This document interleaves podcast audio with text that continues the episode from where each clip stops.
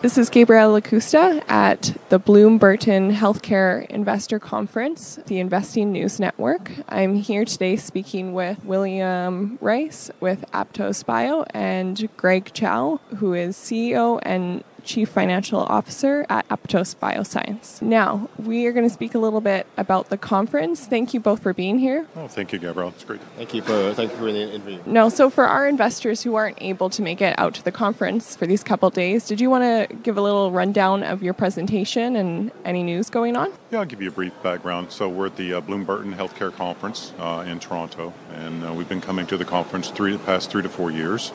Uh, the conference has built up gradually, and uh, it's become uh, quite a positive uh, experience here in, in Toronto. Uh, so we presented yesterday at the uh, the conference at 1:30 in the afternoon. Gave an overview of the company, our, our medical products, the, the, the the people of the company. Um, generally, we give a description of the company. We're a, we're a small publicly traded biotech company. we're developing small molecule targeted agents to, to treat uh, hematologic malignancies, which are cancers of the blood and bone marrow. Wonderful. And now I did see that in May uh, you have your first quarter financial results coming out. Is there anything else financially that investors can look forward to in 2018? Any big news? No, you're right. Uh, we do have our Q1 2018 earnings call on May 10th. Uh, we have an earnings call at 5 p.m. Eastern Time. Uh, I think uh, you know what we will be able to report is that our financial condition is much better than we were uh, this time last year, and then each quarter we are improving. Uh, I think there's a lot more confidence in the programs that uh, we're developing, uh, investor confidence, and uh, our ability to be able to uh, raise capital and fund the programs. what we'll be able to report as well is that, um, and this is all public public information, is that we were able to file a $100 million shelf that's effective, and also recently put up a $30 million ATM uh, facility. Uh, in addition to that, we also have a committed equity facility with Aspire Capital, which is a fund based out of Chicago. Very nice. Uh, now, speaking to some analysts, some have said that the first quarter earnings tend to be a little bit lighter, revenue is a little bit lighter. Uh, can we expect to see any of that in for Apto? Well, we're, we're pre-revenue, um, so we don't have any revenue. Um, but I think most people will be focused on the cash burn of the company will they'll see that uh, we are consistent quarter by quarter. Um, but uh, with the expectation of uh, entering back into the clinic, we do expect the burn rate to increase uh, going forward, which is a positive event for the company. Um, and what about research and development? Uh, can we see those costs increasing in the coming year or so? Yeah, I think so. Um, you know, as uh, particularly with our uh, molecule CG806 uh, as we learn more about the molecule and uh, we'll be able to do more studies and research and development there. Um, I think the clinical operations uh, activities will increase uh, as we hope to get back in the clinic. Uh, and also later later this year when we file the IND for CG806 and hopefully get into the clinic as well, um, you know, there'll be a, a ramp up in clinical operation expenses with the expectation of uh, entering into the clinic for that molecule as well. Wonderful, thank you. All right, so a little bit of a follow on from that. In terms of the uh, clinical research support of our research staff, uh, I don't see those, uh, those ramping up in terms of expenses into the near future. Uh, but as Mr. Chow just mentioned, uh, we, for instance, a year from now, we expect to have three clinical trials ongoing. Uh, so that's that's a major step up in, in burn for us. Uh, but that's also a positive. That's why you raise the capital to, to perform the clinical trials, collect the ten- clinical data, and increase the valuation of the company and the molecules. Now, with your pipeline, um, in the last couple months, we have seen some news. And is there any other big milestones we can look forward to in the coming year? Well, let's talk about the. We have two separate molecules. One is called APTO 253. This is a molecule that inhibits the expression of the c-Myc oncogene. Uh, this is a molecule. It's it's clinical stage. It's phase 1b clinical stage for the treatment of patients with acute myeloid leukemia or AML. Uh, we had, we had experienced a setback with that molecule. It's just with the formulation. Uh, so we it uh, but we have to we had to solve the formulation and manufacturing issues. We believe we've done that now and we hope that molecule will return to the clinic in the uh, in the coming months. Uh, so hopefully in the second quarter of this year, uh, we hope that that molecule is able to return to the clinic so that we begin dosing again the patients with AML. Uh, just so you know, the, the fact that uh, we're targeting c-Myc has increased the value of this molecule dramatically. c-Myc is one of the, the, the best known oncogenes, but notoriously difficult to inhibit. Uh, so this molecule is able to do so uh, without causing uh, bone marrow suppression, as most of the other uh, cancer drugs do.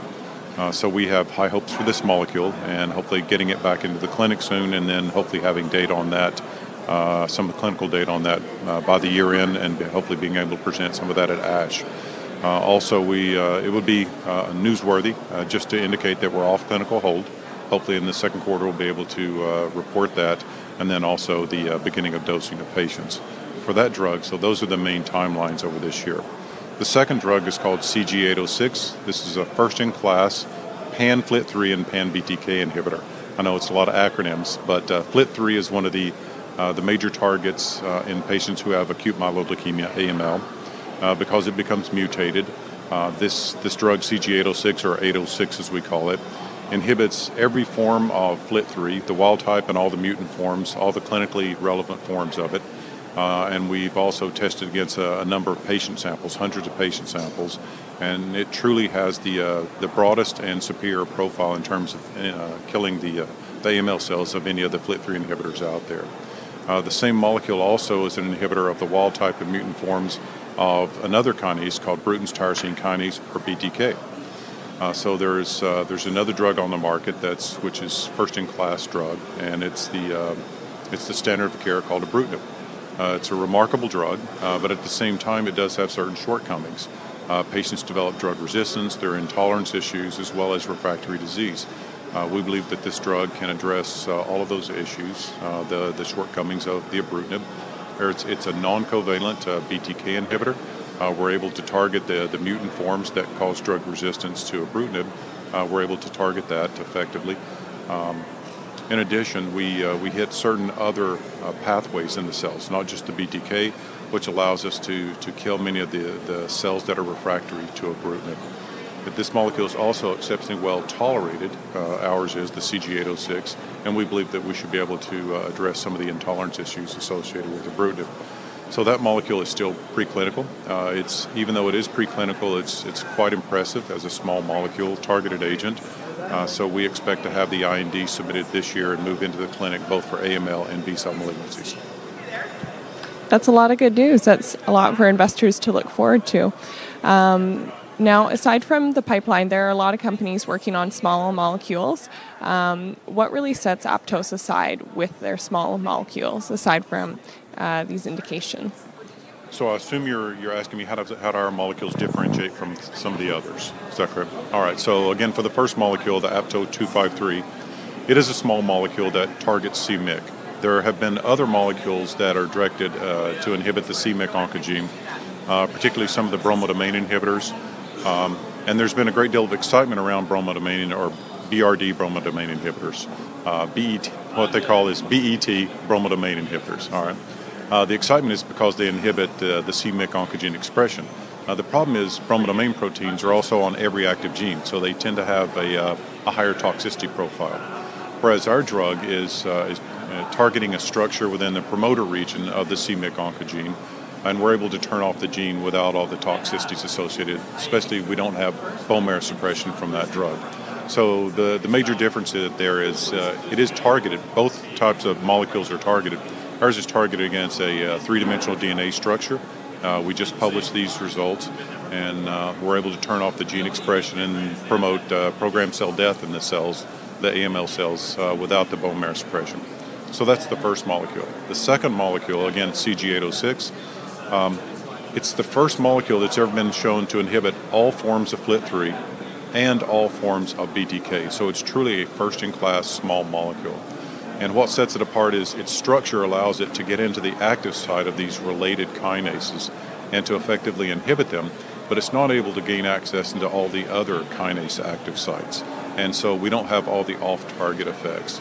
So we're able to, uh, to dose um, for instance, if we take animals that are growing AML tumors, we're able to completely eliminate tumors in the animals without any associated toxicities. And that's quite a remarkable statement to be able to say that. Uh, so we have a robust therapeutic window with that molecule, very well tolerated, It's now moving into the animal study. So, a first-in-class molecule that's a kinase inhibitor that targets those key tar- uh, that hits those key targets in multiple indications is uh, again quite a remarkable finding. We're fortunate to have the molecule. Wonderful. Now, for investors interested in the company, um, what kind of timeline are they looking for to see the best return? Uh, it could be a decade or a couple years. Well, I'll start with that one. So the uh, the step up in value is is predicated on pretty much clinical data. So throughout this year, uh, hopefully we'll get 253 back into the clinic. We'll have uh, hopefully have clinical data toward the end of this year and into next year. Uh, we would expect to see step up in values there uh, for the for the corporation, for the investors, the shareholders. Uh, in particular, when we start getting responses in the clinic. So that's with 253, and we hope to see responses there. For the 806 molecule, it should be uh, we should be able to have IND allowance late this year, move into the clinic for both AML and B cell malignancies. That type of molecule, we would expect to see res- uh, responses uh, throughout next year, throughout 2019, and significant step up in value there. There are other molecules and other companies that have developed molecules that have either a FLT3 inhibitor or a BTK inhibitor. And when they've shown responses in the clinic, um, you've seen dramatic increases in valuations uh, for shareholders and for the companies. Uh, so we're hoping to see that in both of those indications, and that would be most likely in 2019. Uh, Mr. Chow may want to add to that. No, that's that's accurate. Good. Now, is there any last words for our investors? Anything else you really want them to know about your company? Uh, again, we're we're small, publicly traded biotech company. Uh, we're very focused on collecting the data that uh, that demonstrate how different our molecules are from others. Uh, we're we're evidence based in terms of we we follow the data. We make sure our, our molecules are targeting what we believe they're targeting. That allows us to direct them toward the, the appropriate patient populations, have the appropriate biomarkers, build value. We want to get them into the clinic and create the value as soon as possible. So it's about addressing multiple customers. It's it's not just the company, the investors, the patients, the clinicians. So we have to address all of those customers. Ultimately, we're trying to develop drugs uh, that can cure patients of cancer. Uh, so it's it's a noble cause, but we also have to manage the company as if it's a business. And so those are the things that we try to do every day. And again, this is Gabrielle Acusta with the Investing News Network, and we are here at the Bloom Burton Healthcare Investor Conference in Toronto. Uh, thank you both for your time today. Thank you so much, Gabrielle. Thank you, Gabrielle.